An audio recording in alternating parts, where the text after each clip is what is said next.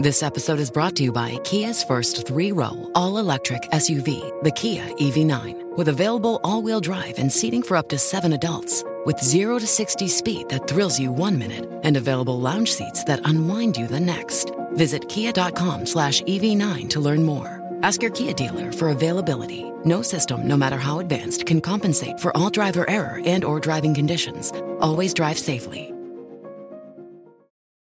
It's true that some things change as we get older. But if you're a woman over 40 and you're dealing with insomnia, brain fog, moodiness, and weight gain, you don't have to accept it as just another part of aging. And with MIDI Health, you can get help and stop pushing through it alone. The experts at MIDI understand that all these symptoms can be connected to the hormonal changes that happen around menopause, and MIDI can help you feel more like yourself again. Many healthcare providers aren't trained to treat or even recognize menopause symptoms. MIDI clinicians are menopause experts. They're dedicated to providing safe, effective, FDA approved solutions for dozens of hormonal symptoms, not just hot flashes. Most importantly, they're covered by insurance. 91% of MIDI patients get relief from symptoms within just two months. You deserve to feel great. Book your virtual visit today at joinmidi.com. That's joinmidi.com.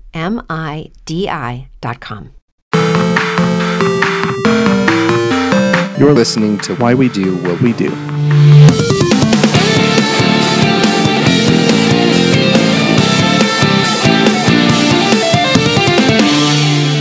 Uh, hey, What's up? how are you? I'm doing well. Uh, this is Abraham. And this is Ryan. Oh, Uh, why we do what we do. ooh, yeah. yeah, yeah. So I'm going to start by uh, I'm just going to ask you, Ryan, looking right in front of you, what do you see? I see show notes Okay, and a computer. perfect. And Um, you. and me, perfect. Okay, uh, what do I see? Ooh, uh, maybe show notes, but in a different spot. Okay, And me, hopefully. And then uh, what does our listener who's listening to this right now see? I have no clue. Probably a road. Maybe be- they're, they're driving. Yeah. I'd be willing to bet there's that, or they're walking their, their dog. Yeah. That's my two guesses. Okay. Um, how about where are you from? I am from Tonopah, Nevada. Where am I from? You are from Nebraska? Yeah, actually. Yeah. Um, how about if I were you, where would I be from? Ooh, I would. If what was that? If I were you, where would I be from? You'd be from Tonopah, Nevada. Oh, and where would you be from? I'd be from Nebraska. Nice. All right.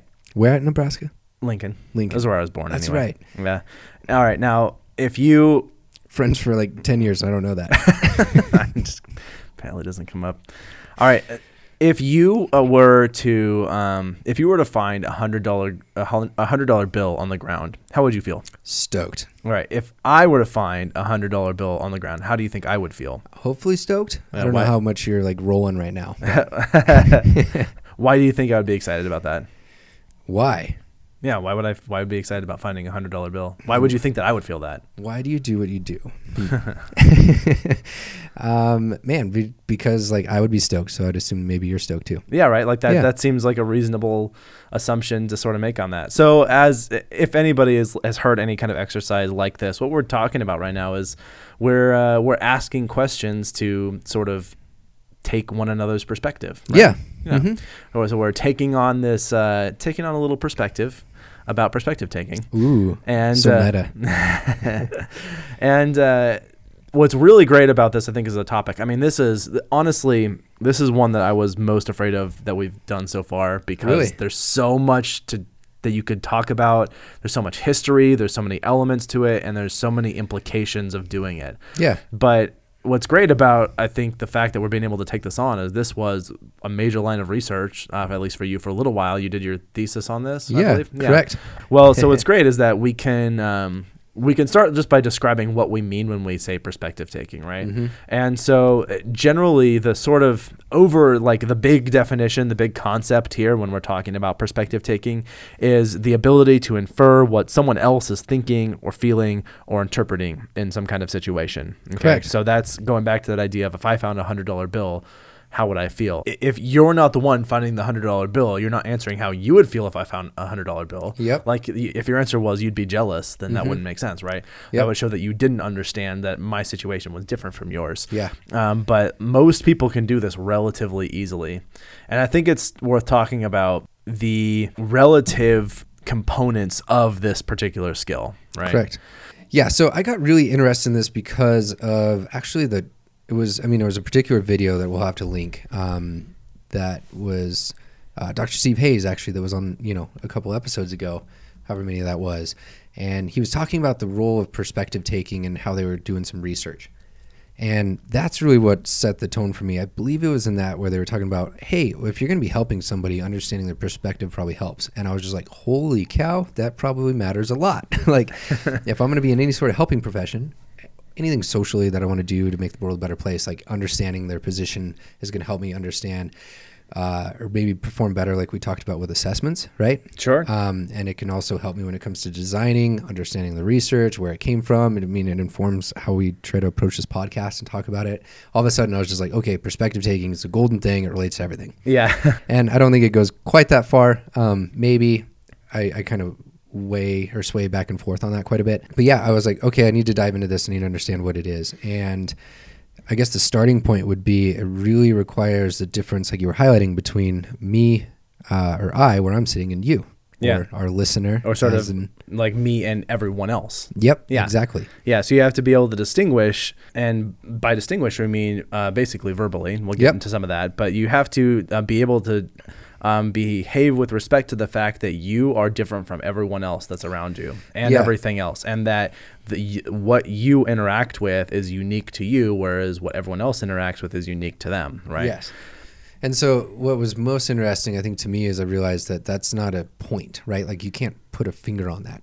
Yeah. So the the one thing that I think is really interesting about this is there's not a physical spot for it, right? Like my eye is different. It's your you, right? Yeah. Yeah, and our listeners, and so it's this thing that when I first ran across, it, I was like, okay, wait, how do you teach this? Because I was so used to teaching, you know, like objects and things in, Yeah. in a classroom, and I was like, how do I teach this as I? Because like I could, it was weird from my perspective to teach that, but it was also weird to teach and get correctly.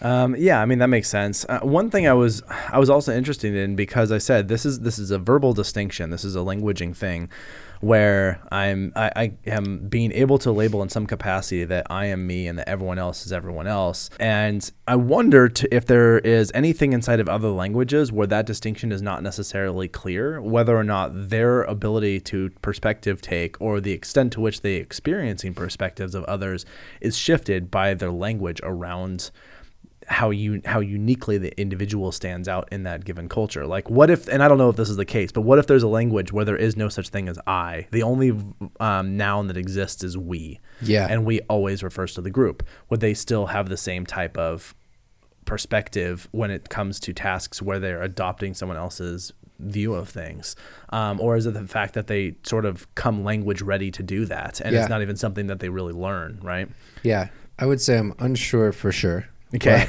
i'm sure that i don't know But I know, like the research line that I got into, I'll talk about this a little bit more later. But it was it really kind of started up really recently. They were looking at it at older research lines that we'll talk about from a new perspective, and they started that around like t- early 2000s. wow recent And I know one primary agenda of theirs was like, okay, let's let's start looking at this culturally. Mm-hmm. And uh, Dr. Hayes actually talked about it a little bit. Like there's there's differences there, and we need to really understand those. right Um, and differences comes- in form but not function Yes, exactly. Yeah. So just to make sure that everyone's sort of still with us on what we mean when we're talking about perspective taking, I, I, I had another example I wanted to give in terms of like this is again it's that inferring thing that making the distinction. So imagine you as the listener. How does someone else feel? Not you but someone else that you might know. How would someone else feel if they lost something that was valuable to them? Like what would their reaction to that situation be? And then ask yourself why do you think that that's the case? And if you're doing perspective taking, you might then be able to relate to the fact that like that's maybe how you would feel Yep. if you lost something valuable, right? Um, and you, maybe you've already lost something valuable, so you've had that experience, so you can relate to that.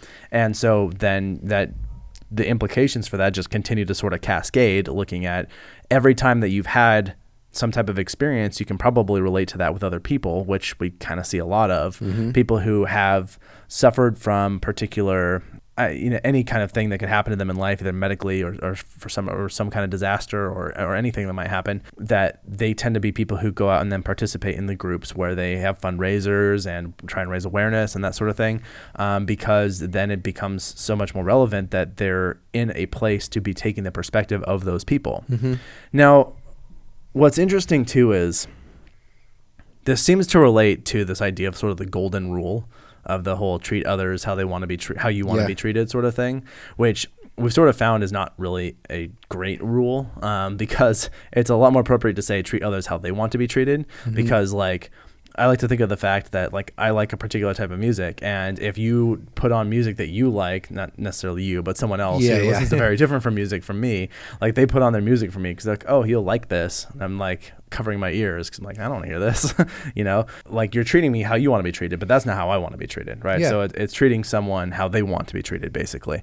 But anyway, it is this interesting idea of that is that is actually what perspective taking is is not treating them how you want to be treated, although you can understand how they might feel in a situation if you have that experience, but being able to put put yourself in their shoes and be able to adopt the point of view that they might have in that point of view. Not from I mean, you can't completely remove yourself from your own experiences in history, but you're not putting yourself in their shoes as if you were you standing in their position, but if you were them coming to it with their experiences and their um, particular interpretation of that type of situation.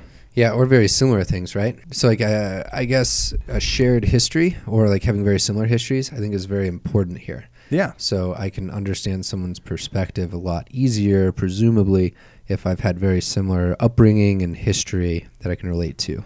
Yeah, that makes sense. Yeah, absolutely. There was somebody who did some research a while back that they they called mind reading, and mm-hmm. sort of as a joke, but they were legitimately looking at if people spend enough time together, then they sort of have this experience of reading each other's minds or being able to know what the other person's thinking in a given situation, mm-hmm. because they have shared so much of their developmental history mm-hmm. together that those type of experiences that they've shared predict the same type of reactions that they have. Yeah, and I've seen on some like YouTube videos of decision trees that are purported by mentalists on the street, like doing street Oh, magic. yeah. That I, like will say that they go through like, oh, like how long have you known each other? Oh, 20 years. Okay, like that's probably something where I can do some mind reading stuff as opposed to my card trick or something. You know, Right? Like, Yeah. Yeah. Um, I don't know the degree to which that's true, but That's um, a great thing to tie in. I like I'm it. extremely interested in shared histories and to the extent to which they um, allow people to come together and do really cool stuff. Yeah, Um, totally. and well, just haven't sorted that out. especially as it relates to perspective taking, right? Exactly.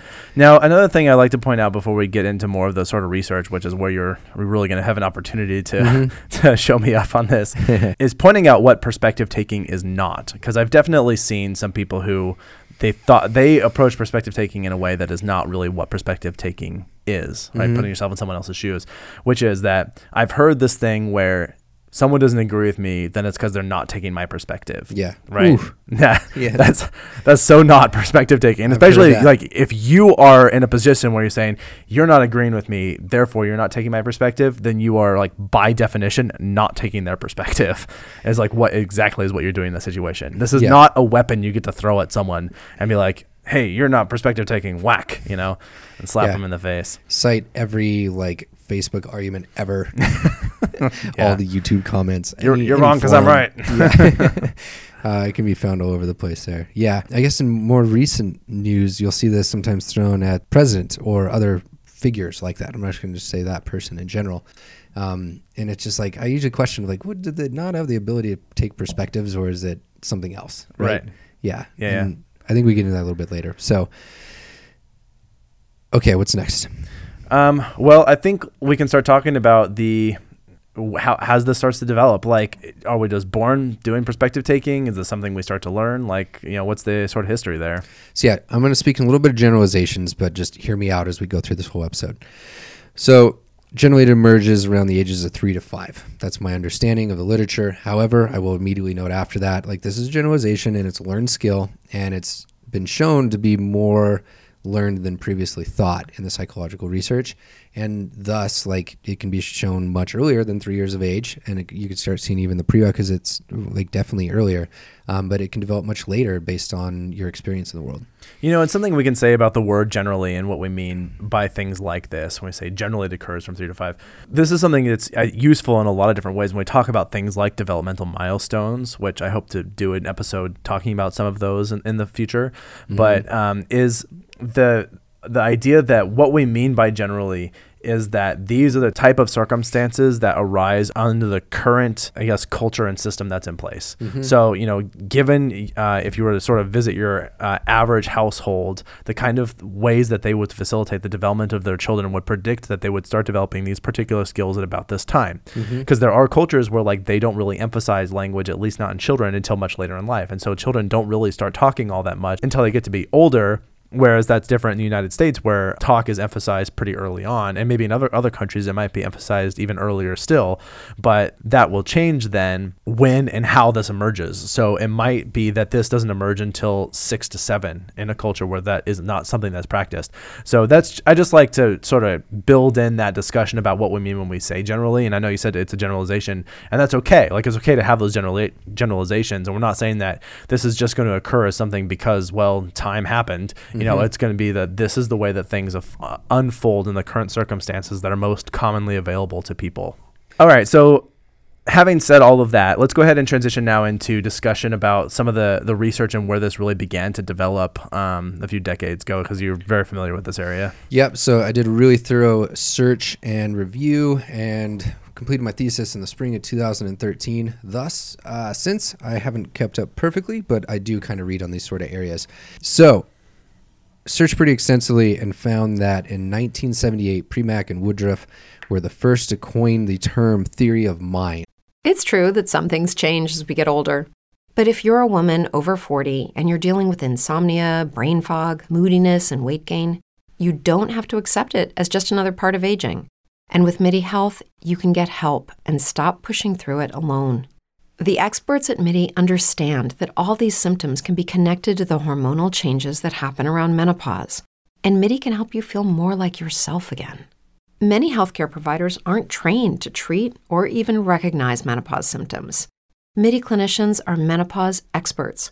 They're dedicated to providing safe, effective, FDA approved solutions for dozens of hormonal symptoms, not just hot flashes. Most importantly, they're covered by insurance. 91% of MIDI patients get relief from symptoms within just two months. You deserve to feel great. Book your virtual visit today at joinmidi.com. That's joinmidi.com. And this is where really, I would say, a culture of scientists came together and we're trying to study things that are perspective taking. And I guess, like we talked about in, the past, it's like a construct or a, a understanding of perspective taking skills, this theory of mind. Right. But there was also a lot of research was being done prior to that around these. It's usually something that's very interesting to a whole lot of people before it's coined. And those people were, I believe, were Flavell and some others were around, like researching a lot of these topics, right? Yeah, I mean, I found some articles that were sort of precursors to this general line of research that went back into like the 60s and 50s. Um, and I think that people have been talking about this for longer than that, although not calling it perspective taking Yep. and not calling it theory of mind. But they were noticing um, early on what was going on is that it, it was interesting that people were not always interpreting these situations in the same way and especially looking at, at younger kids like we noticed the whole thing of when kids wave and they wave backwards. I'm like, well, that is what the hand looks like to them when you're waving at them. So they're Yeah. not looking at it as like their palm is facing outward, their palm is facing inward because they see your palm when they wave, right? I've actually like, never noticed that. Oh yeah, Yeah. Yeah, I so- need to watch. yeah. And it doesn't always happen, but but that's one thing that can that can develop. And and another one is that when kids will, uh, they did some studies around where they would have like they would hide something and say, "Oh, does this person know where it is?" and that sort of thing. But but beyond that, it was even things like hide this from someone, and then they hide it from themselves, but where the other person can clearly see it. So like, okay, you clearly don't understand the fact that like what you can see and what that person can see are different things, right? Yep. And so noticing that some of these uh, research studies began to develop. Again, I saw some that looked like they were as early as the 50s and 60s, but one of the ones that preceded this, um, or it, it was published in the same year as this article, but it seems like the study itself preceded it. By the authors were uh, Flavell, Shipstead, and Croft, the three. And this was published in 1978 again in the journal Child Development. And they were specifically looking at this thing where they would ask children to hide toys from other children.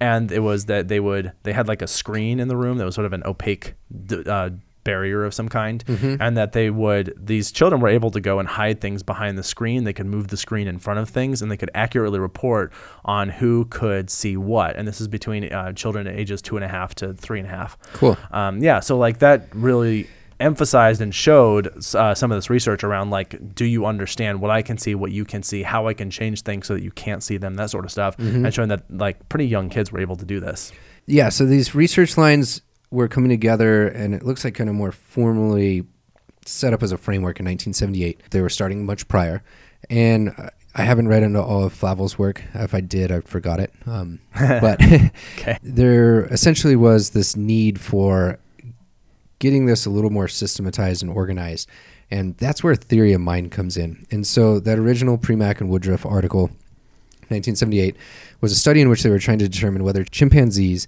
had the ability to understand human goals. so this this was theory of mind not of like with humans but Yep. to see if this existed in um, in animals that were not humans yeah, do they also have a theory of mind as we do, essentially? Right. Yeah. And then uh, we didn't really say this, but I mean, theory of mind is, is another name essentially for perspective taking. The definition is being, you know, having the ability to attribute to or infer mental states to oneself and Yeah. others, such as their beliefs, desires, their knowledge, their uh, emotions, and understand that those uh, perspectives are different from your own. Yeah, and to be able to acknowledge, yeah, perfect. To acknowledge that they're different, and then ideally also be able to like predict them as well, right? Yeah, absolutely. And if you haven't been able to notice like things like empathy and such maybe under this may be underlying those sort of skills and so since the initial study uh, it was argued back and forth like many things in academic research journals as to whether or not um, the studies were sufficient and more studies were conducted and it was particularly this Premack and Woodruff's article was looking at chimpanzees and their ability to kind of infer these beliefs and such. And it was the fact that they failed the false belief test, which we'll get into, that led researchers to conclude essentially that primates in general uh, can engage in some tasks that are part of theory of mind, but since they can't complete all of them, um, that in general, the theory of mind doesn't occur in non humans, is what's been kind of established and set up.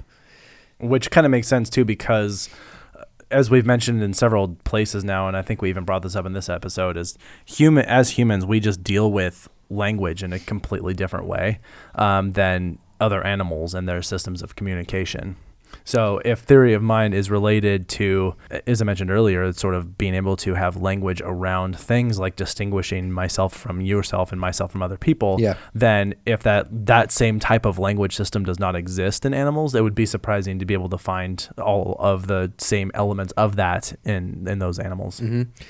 Yeah, so this false belief test was kind of the, the key word and the buzzword to kind of follow in the 60s, 70s, and such. Now, in 1999 is where this kind of culmination of the five levels that I mentioned came together, and that was in an article by Howlin. And so, And are these are these the like still pretty well used today and regarded as being the levels that they think of? yes, unless there's something I missed in the last year. Um, I don't, uh, this isn't my research line, right, anymore, but it's been solid. Okay. Okay. So level one, I'm just going to describe these and maybe we can see what your response is and chat it out a little bit. All right. So these are me summarizing some things from uh, my thesis, actually. I think it's the best way to describe it. So level one was simple visual perspective taking and entails the understanding that people can see different views of the same event. So uh, let's say you have some sort of picture and it's sitting on one side. Like a photograph. yeah. And those things that we don't really print anymore. Um, Right. but if I had it in front of you, Abraham, uh, I would be able to see the picture. What would you see on the other side? Just white. Yeah. Probably. So the idea is, uh, can they understand that we can see different views of the same event? And that goes back to the first thing I asked you at the beginning of the episode is like, what do you see and what do I see? Mm-hmm. And like, I can't see your screen, but when you, you could describe your screen to me, Mm-hmm. um, and you can't see my screen, but you can assume that that's what I'm, you know, what I'm looking at. Yeah. So if I took that same picture for level two and I placed it on the table, and let's say it was a picture of us uh, at a wedding event, right? And we're all sitting down. If it's facing me for the listeners, I'd be able to see everybody sitting up. But for you, what would that look like? You'd see people Basically hanging upside down. Yeah, and so it's it entails understanding that people can see the same object um, or event in different ways. Another one that I've seen is that like if you have two people who are looking at a statue of like a person, and so one person is on the front facing end of the statue and the other person's on the back the back part of the statue, the front being able to understand that the person who's on the front would be able to potentially recognize who the statue was, and the person in the back might have no idea because they can't see the face of Yeah. the person that they're looking at. Um, and that's that's one test I've actually seen in this. Yeah, so you just described level two. Um, that is complex visual perspective taking, is kind of how I, we describe it. And so, level three, understanding the principle that seeing leads to knowing. So, this entails the understanding that people can only know things that they have directly experienced. So, for example, let's say that I grab uh, some coffee off of the counter and I place it in the studio where we're recording. You're hanging out outside, right? Since you are out of sight, and like our assumption here is you're out of sight and you can't see that it placed in the room. If I were to ask you where it is, you would be able to say, "Oh, it's in the studio because I saw you place it in there." Does that make sense? Yeah. So Okay. what you're saying basically is that my experience of where the object was, um, from what I saw, is going to be different from where it might be depending on what you saw. Yeah, but you can infer that you know where it is in general because you saw it, and Oh, I see therefore you know it. So an example of this would be, let's say that Joe grabs an apple from the counter and he places it in the fridge. Meanwhile, Jenny is in another room out of sight. Um, if asked who knows where the apple is, the observer would say that Joe knows where the apple is, but since Jenny wasn't there, she would know where to look. Does that make sense? Would not know where to look. Would not know where to look. Right. Correct, because she wasn't there to be able to see that it was moved off the counter into the fridge. So if you have this level of perspective taking, that you would be able to um, answer the question regarding those two people, Jenny and Joe. Yep. And you'd be able to say Joe knows where the apple is, Jenny does not. Yep. And that is you demonstrating that you understand that they have different perspectives. Yep, that seeing leads to knowing in quotes is how it's usually talked about. Got it. All right, so level four is adding a little bit of complexity in that you could predict actions based on a person's knowledge. So, with that, for example, if Joe saw Jenny place an apple in the refrigerator, an observer would be able to accurately predict that Joe would look in the refrigerator for the apple. Right. So um, his perspective was that he saw where the apple went. So although there's the whole scene, and uh, basically what this is saying is if you have the knowing component of where it is, then you would also be able to predict that if they know something, then they will behave as if they know that thing. And if uh, they don't know something, then they the next thing that they will do will be because they don't know where the so going back to the apple if joe has seen where the apple is then he knows Yes. and if he knows where it is then you can predict that if he goes looking for the apple he's going to look where he saw it go Yes. so it's, it's the same thing as knowing except um, being able to extrapolate that from what can you do with the thing that you know Mm-hmm. so you have to understand both that they know something and then be able to understand what they will do given that they know the thing that they know Yes, correct. And so level five brings us to the last level of complexity. And so that's understanding false beliefs. So this describes the ability of someone to accurately predict what another another person is likely to do based on another person's limited vantage point. So like what they can see. So this is like they don't have all of the information essential to them. Okay. So there's some kind of hidden things. So, for example, an observer watches Joe place a drink in the refrigerator and walk out of the room. Next, Jenny walks into the room and moves the drink to the cupboard. She hides it, let's say. Then Joe walks back into the room to get his drink from the refrigerator. At that point, if the observer is asked to predict where Joe would actually look for this item, what would your guess be? Um, that it should be that he would look in the refrigerator because that's where he saw it go last Yes, exactly. So they should be able to say Joe would look there and not be tricked, I would say, by the cue, the most recent cue, which would be that it's actually in the cupboard. Right, because Joe wasn't actually there for that. So you have to know that what Joe's experience. So this is related to the first example of the like your experience being simply that you weren't there, right? And this one is like you were there, but then things changed, and so the belief that you have is going to stay the same because you weren't there when the change happened. So Joe's still going to think it's in the fridge because he wasn't there when it got moved. But if you're lacking this level of perspective taking, you would assume that you would predict that he would go to the cupboard Yep. even though he doesn't have the knowing that the apple or that the juice or whatever has been Yeah. moved to the cupboard. Yeah, perfect. So those are the five different levels. And these levels were a way to just like anything else that's a concept like this, to be able to talk about it in a shared way as a community of scientists and such, and understand how to start putting some measures around to people, perspective take and whatnot.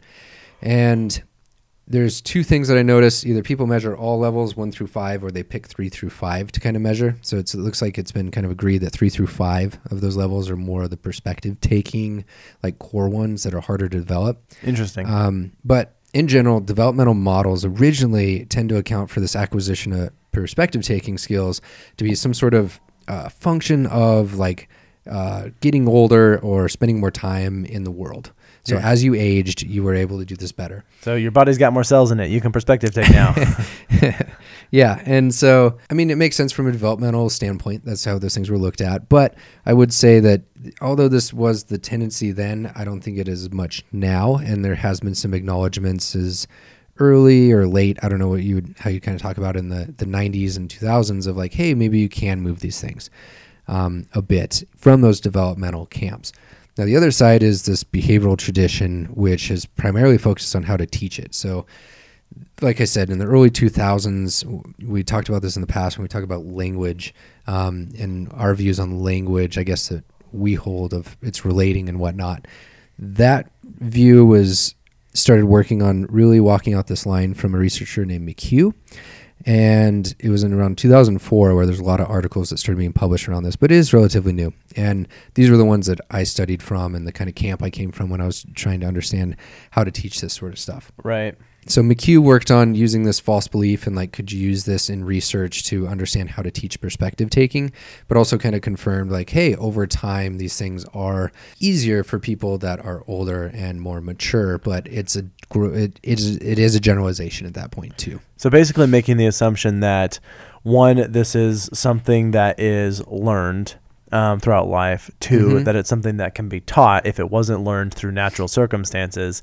And three, that this is linked to language, and therefore language can be used to teach it and is necessary condition for it to develop. Yep, correct. And so different populations, I guess, that it has been specifically focused on, um, and there may even be misconceptions on, are uh, worthy of discussion here. So autism is one of those.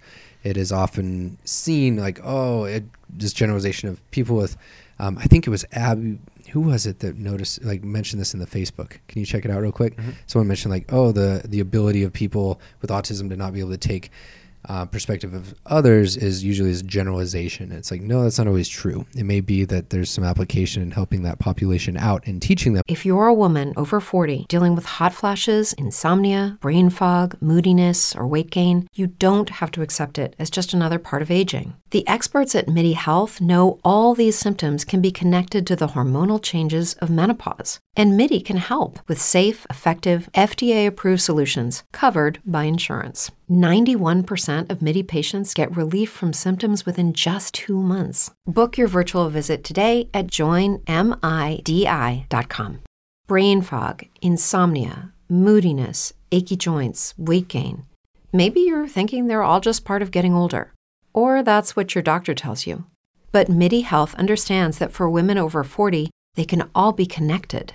Hormonal changes that happen during perimenopause and menopause are at the root of dozens of symptoms women experience, not just hot flashes. MIDI specializes in compassionate care for women in menopause. Their solutions are safe, effective, and FDA approved. Plus, they're covered by insurance. A convenient telehealth visit with a MIDI clinician can be your first step to getting personalized care. They'll tailor a treatment plan for your symptoms and health history so you can get back to feeling great. 91% of MIDI patients get relief from symptoms within just two months. When your body changes, your care should too. Book your virtual visit today at joinmidi.com. That's joinmidi.com. How to see it, but not everyone experiences that. Yeah, Abby said specifically, for example, people um, quote people with autism can't perspective take unquote. It's a myth, but where did it come from, and what is actually true? How is perspective taking measured and taught? Which is Yes. a great question. Yes, and so I don't know the exact like point in which that came from, like who said and started it, um, Yeah. by any means, but I have heard it myself work in that area. Yeah. So um, Simon Baron Cohen is a researcher in the cognitive field, and I know that in an article he published in I want to say 1983, maybe. Um, and so a, a few years after the, the the term theory of mind was coined um, in that other article, and um, and he specifically talked about that what was missing in the repertoire of an individual who had an autism diagnosis, diagnosis, or at least one of the important things that was missing was their theory of mind. He was saying this was lacking. He also suggested this might be lacking in children with ADHD, and they did have some data from research that they had done to um, to indicate that that might be the case. Now, what's important here is this is not actually a diagnostic criteria for autism. And Yes. what that means is that just because you have autism does not mean that one of the symptoms of autism is that you are have an inability to engage in perspective taking. It, what happens is that um, one of the features that can be present in an autism diagnosis is that there is a, a delay in language development. And as we've said, because language is so critical to the development of theory of mind, if there's a de- if if is the important thing here, if there's a delay in language development, then there's also likely going to be a delay in the perspective taking uh, development. Now, another problem here is that just because language develops does not necessarily mean that a fully intact perspective taking repertoire or theory of mind repertoire will Yep. also develop at a commensurate or equal rate, Yeah. right? And so those things like uh, the extent to which you have a shared history with someone or how often you're practicing practicing this sort of thing like definitely comes into play then Right. And again, this comes back to what is likely the case is both what is going on for that particular individual with respect to what level of disability might be impacting them, as well as what kind of circumstances are available available to them along their developmental trajectory that would allow them to capitalize on the what might foster the development of a perspective taking or theory of mind skill set. All right, so well said. This this kind of that's our theory of mind wrap up, I guess. Those are the levels. Um, it is still around. I guess my summary is the behavioral psychology tradition looked at really trying to walk out a line of how can you teach these sort of things. We'll get into that when it comes to um, a little bit later in this episode. So I think there's some other things that are worthy of discussion, and that is, uh, I guess, when it comes to activism and trying to influence on a cultural level. Like I think a lot of people try to include this perspective taking into their agendas and how they go about it. Yeah. Um, as well as it seems all religions have some sort of common theme of trying to uh, focus on perspective taking, whether it's for the better or for the worse, right? Like all humans are equal and should be treated the same versus uh, they are not us sort of things. Yeah, there can be certainly an us versus them.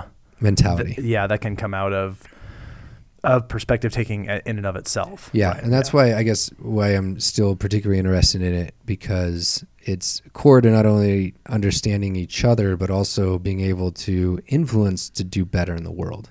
Yeah, absolutely. And I mean, this comes back to a discussion we've had previously in discussing sort of the morally difficult position that we're in understanding this kind of thing. Mm-hmm. And that we even even being able to look at things where it's people we disagree with and understand like, hey, I get where this can come from mm-hmm. and you're wrong. Like and that's okay. It's Yeah. okay to have that position. And it's that whole like looking at if someone, for example, um, in the United States, we recently had an election, got a new president. It was kind of, um, it was a pretty radical change from where things had been.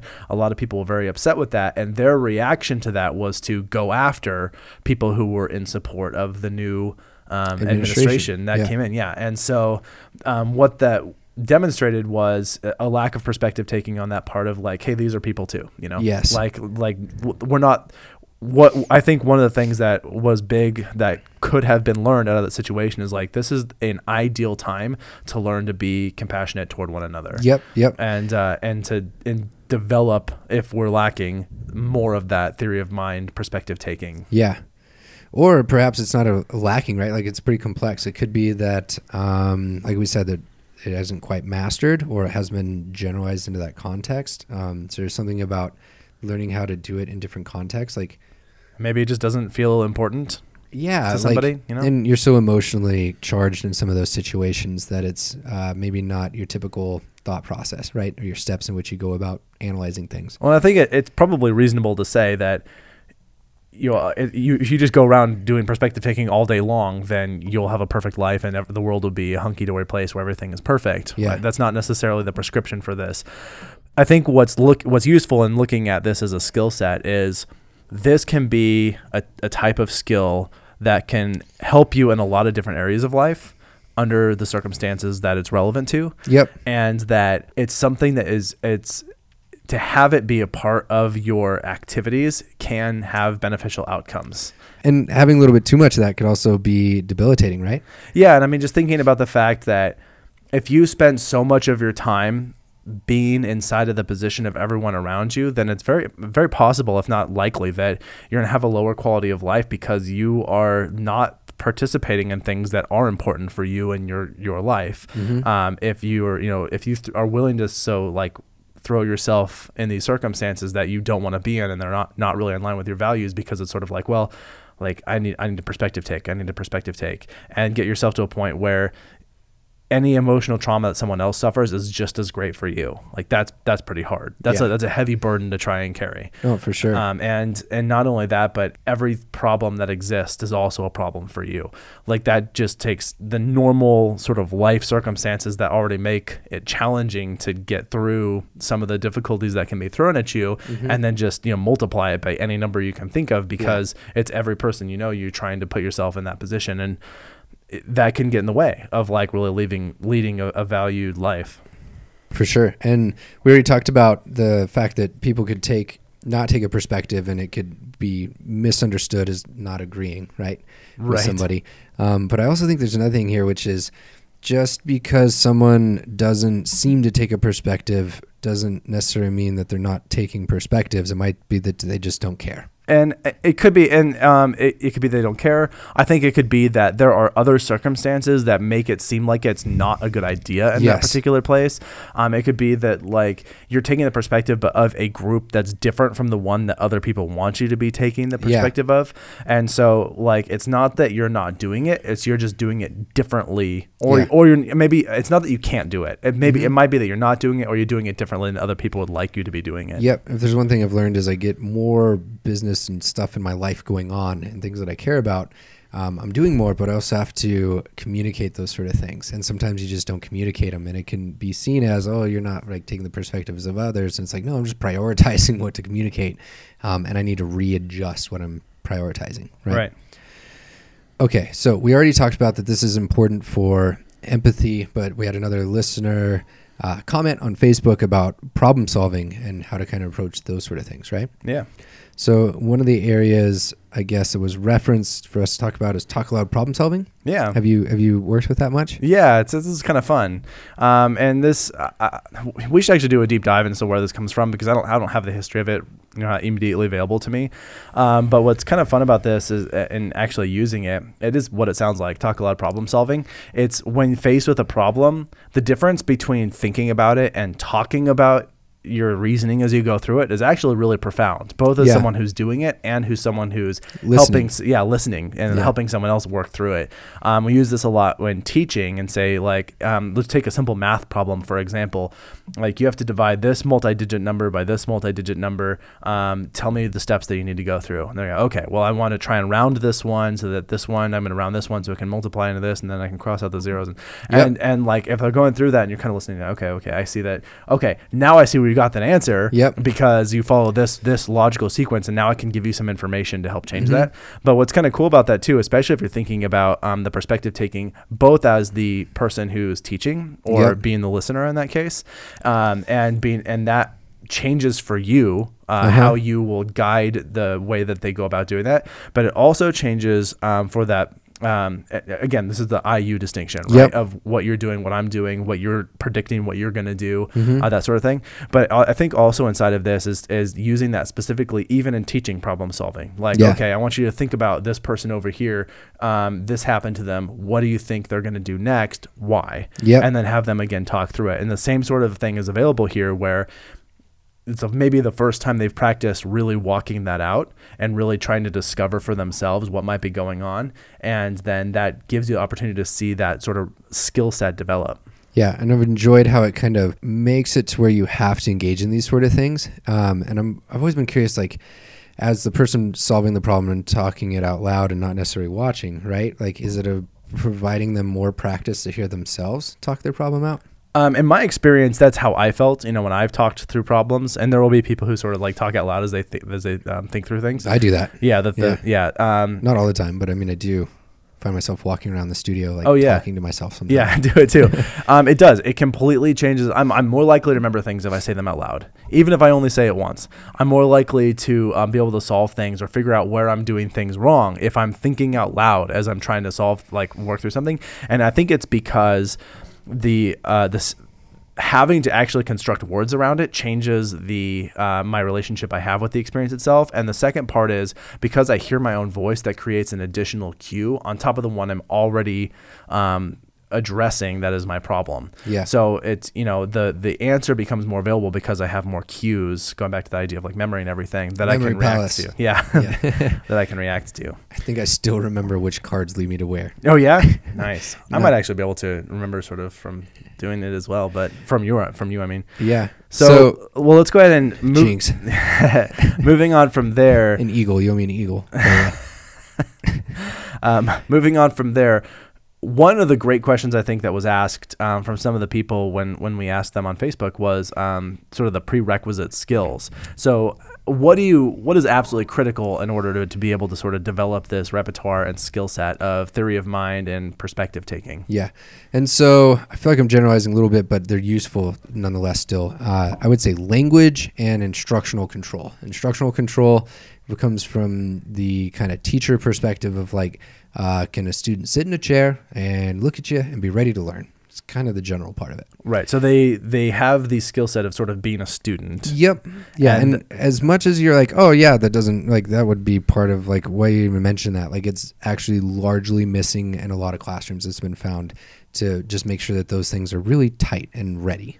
Well, and one thing that occurs to me as you were saying that is that might be a prerequisite if you're teaching it to someone who didn't develop it on their own. But because kids can develop this so young, Mm-hmm. it's possible that really the, the the main prerequisite here that we're thinking of is language. Yep. And then another prerequisite is that you are able to respond to social cues. Yes. Which I mean. It's very possible you could develop this if you had some kind of visual impairment. It's very possible you could develop this if you had some kind of hearing impairment. But if you had no cues, visual, hearing, or otherwise, um, I think it'd be much more difficult to develop language in a way that would allow you to also develop perspective taking. Now, I mean, thinking about the fact that you could learn signs like um, was done for uh, Helen Keller, right? Um, and that and that could certainly be a case. But again, there she was she had the capacity for social interaction. She didn't have all the senses that everyone does for social interaction, but as long as you have the capacity to um, be able to respond to social cues, then um, you that's going to be another prerequisite skill that is needed. On, and then the language part will be the other important one, as you said. And then if this is something that needs to be taught, then being a student is, is another one. Yeah, I feel like since it's a newer line of research, that'll be walked out a lot more thoroughly as like the specifics when it came to like a you know exactly. I'm trying to think back to um, when it comes to teaching reading, right? And like that program we talked about, Headsprout. Right. They knew the prerequisites. They narrowed it, narrowed it down to three, and it was just boom, this is it. And it's not as clean and tight here. Yeah. So you basically, just to sort of summarize what you're saying, you can tell me if I'm wrong, but Yeah, kind of we don't know. We kind of don't know necessarily Yeah. what skills are really important for the Yeah. prerequisites for this, and that we're still discover that people are still in the discovery phase of understanding how this develops and what skills need to be there. Yeah. So what I what I was doing with um, my thesis was we looked at whether or not the levels three, four, and five were present, um, and those instructional control things were there. And if they were, but the levels three, four, and five weren't present, then it was kind of inclusion for hey, maybe we, we can teach you this, right? Ah, got it. Um, but they did have a general language repertoire that wasn't measured, but w- was there, um, right? Relatively easy to assess. I mean, there's probably like a more systematic ass- assessment, but if someone is lacking a language repertoire, you usually know pretty quickly. Yep, younger students that I've interacted with uh, that didn't quite have that language repertoire like fully there yet. And again, I don't know exactly what the differences were there, other than you could feel it in the moment. weren't ready, and it was hard for us to actually teach these sort of things. So, yeah, I feel like they could be walked out more. Um, but the general procedure uh, is essentially really trying to get at teaching the IU distinction. That's kind of the core, I'd say, right? Would you agree? Well, I think that's that's one of the most foundational el- components of like before you build those levels, like you have to be able to distinguish between there is a me and there's a me different from those others around me. Uh-huh. And bringing in other areas of research, it's just largely a, a function, it seems, of generally just talking a lot about those different things, right? Yeah. The more that those things are talked about, the more this develops, the easier it is. Um, obviously, there's different uh, contextual cues and practice that you need to be able to um, acquire. But at the core, IU, that's the main distinction. Yeah, and then I think um, it was, uh, as you pointed out, McHugh, um, who sort of found that you can break this into what are the sort of temporal and spatial relations that exist for a person that would make them uh, as a distinct, unique item in the universe. And there's me versus everyone else, so the Mm-hmm. IU. There's here versus everywhere else, so Yeah. they called the here there. And then there's now versus every other time, which Yeah. uh, he called the now then. And those are sort of the three domains. And now that doesn't necessarily get at the level of complexity of thinking.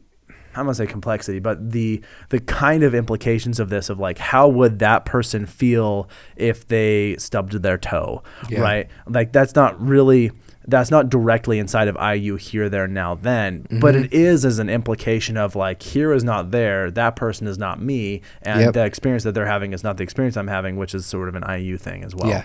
So yeah, Louise McHugh, she like formalized this protocol, um, but I think it dates back to Dr. Hayes's spirituality co- article. Oh, does it? Yeah, I think that's where it was like first kind of good, and it's like feet at least.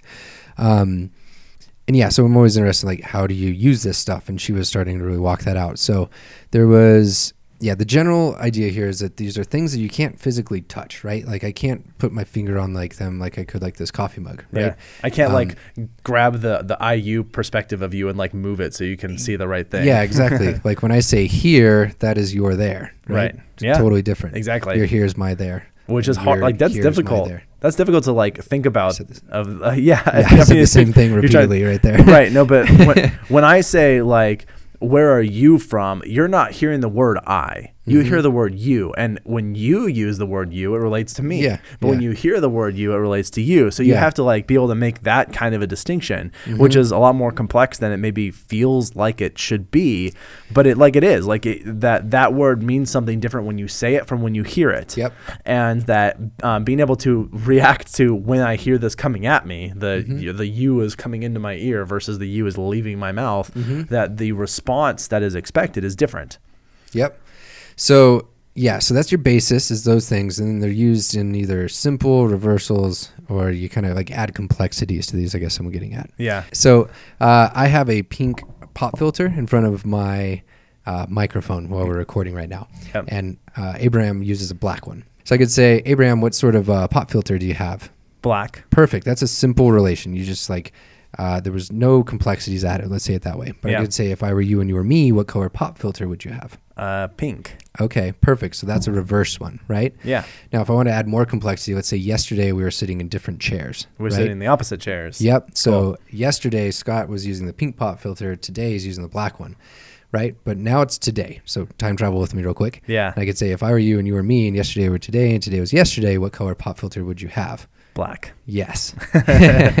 Because you switched it twice. Yes. So if yesterday was today, then I'd be on pink. But um, because we then switched p- bodies, Yep. basically, Yeah. um, I'm back to the black one. yes. Um, then and they can just keep going because it'd be like if I were you and you were me and here we're there and there we're here and now we're then and then we're now. Yes. And you've got three reversals in there, Yes. so you'd be you'd be black. Yes. Exactly. I'm using the black p- pop filter. Yes. Um, and so obviously it seems like this gets a little out of control, and you're like, does this really bring into the real world? And the argument's yes, um, but the extent to how much. And I would say generally my understanding of all this was uh, I enjoyed it. Research wasn't necessarily my calling, I think, in life, um, Okay. but I value the the I value it so much. Yeah. Um, it's just not my perfection. So I surround people around me like that are really good at that, and I aid in other ways.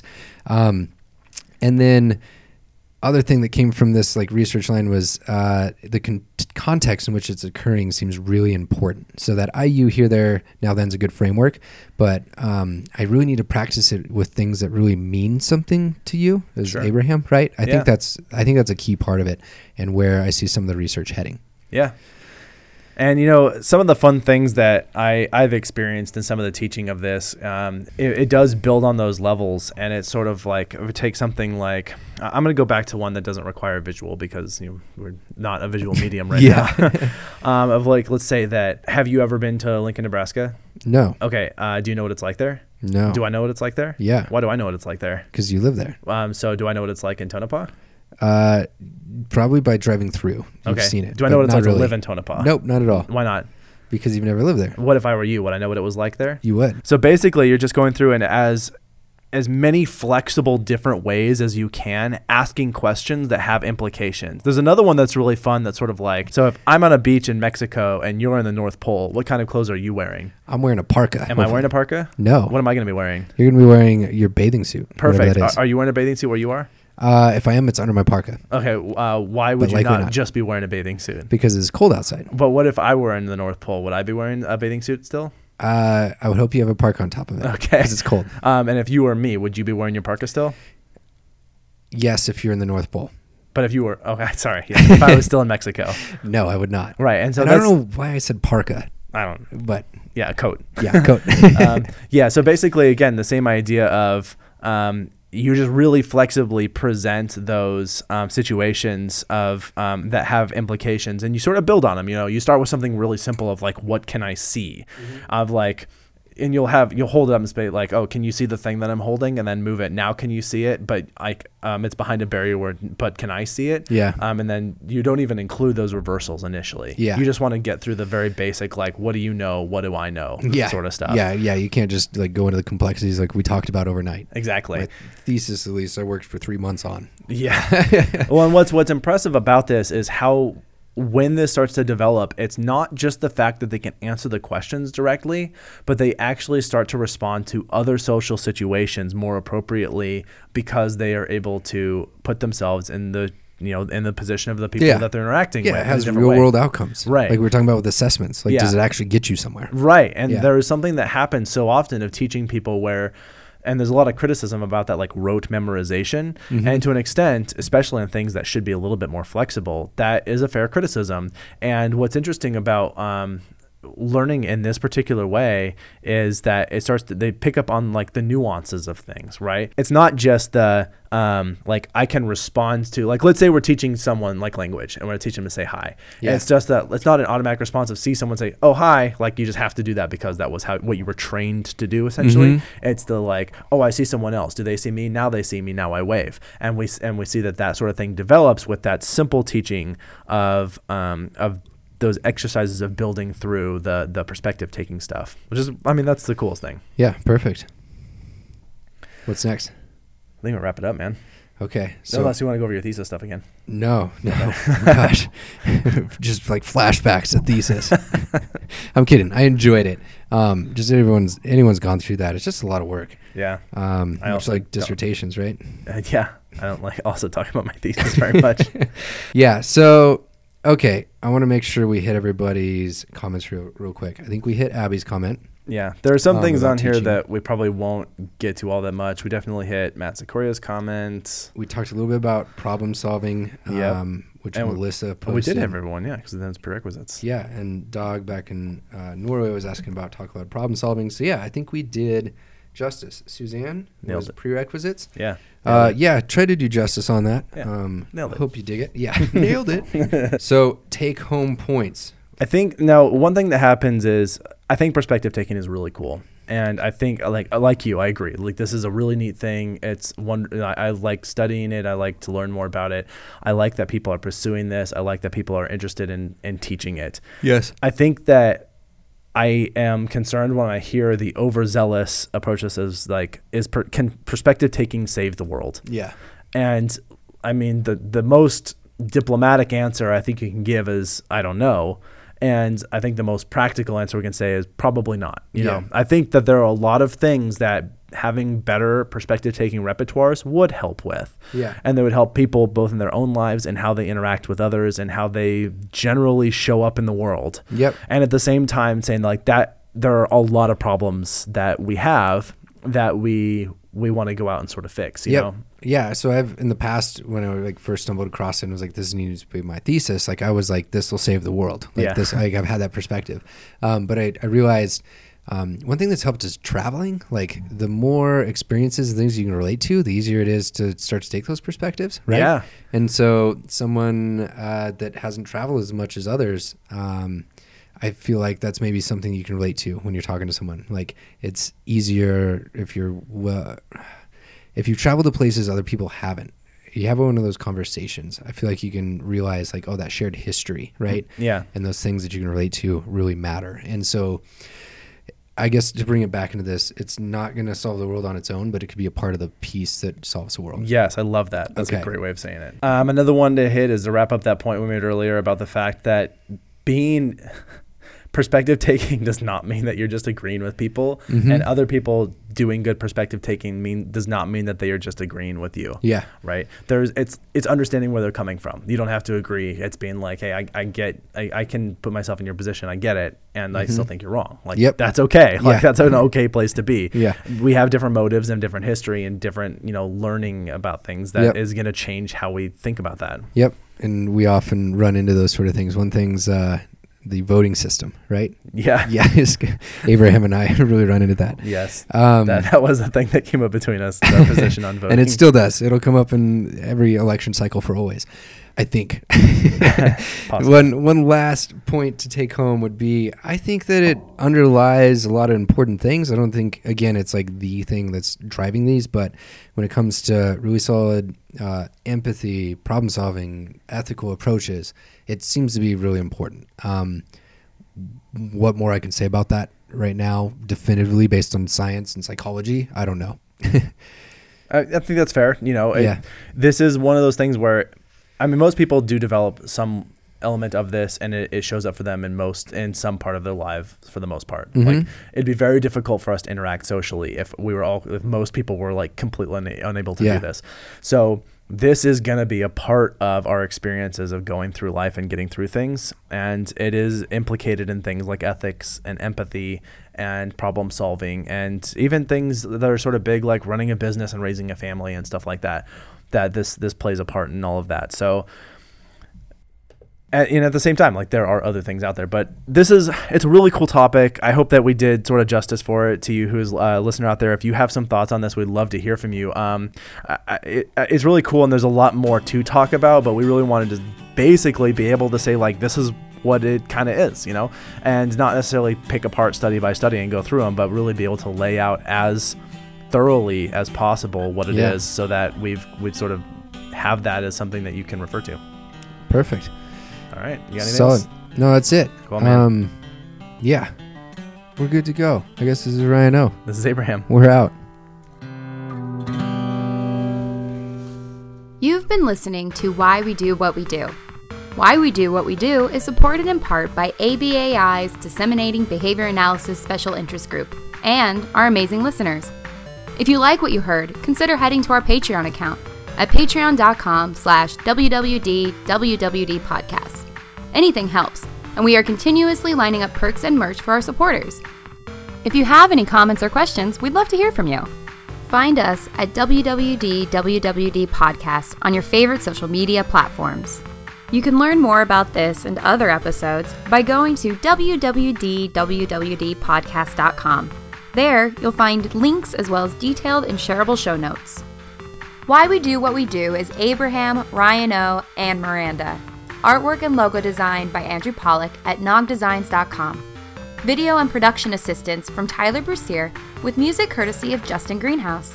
Brendan Bohr does our episode art. Thanks for listening, and we hope you have an awesome day.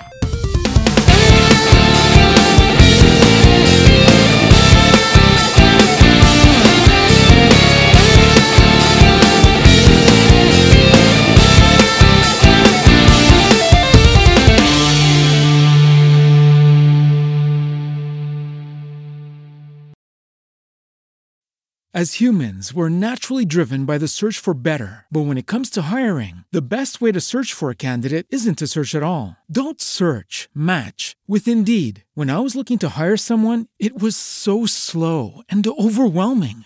I wish I had used Indeed. If you need to hire, you need Indeed. Indeed is your matching and hiring platform with over 350 million global monthly visitors, according to Indeed data, and a matching engine that helps you find quality candidates fast. Ditch the busy work. Use Indeed for scheduling, screening, and messaging so you can connect with candidates faster. And Indeed doesn't just help you hire faster. 93% of employers agree Indeed delivers the highest quality matches compared to other job sites, according to a recent Indeed survey. And listeners of this show will get a $75 sponsored job credit to get your jobs more visibility at Indeed.com slash podcast. That's Indeed.com slash podcast. Terms and conditions apply. It is Ryan here, and I have a question for you. What do you do when you win? Like, are you a fist pumper? A woohooer, a hand clapper, a high fiver. I kind of like the high five, but if you want to hone in on those winning moves, check out Chumba Casino. At ChumbaCasino.com, choose from hundreds of social casino style games for your chance to redeem serious cash prizes. There are new game releases weekly, plus free daily bonuses. So don't wait. Start having the most fun ever at ChumbaCasino.com. No purchase necessary. Group. Void were prohibited by law. See terms and conditions. 18 plus.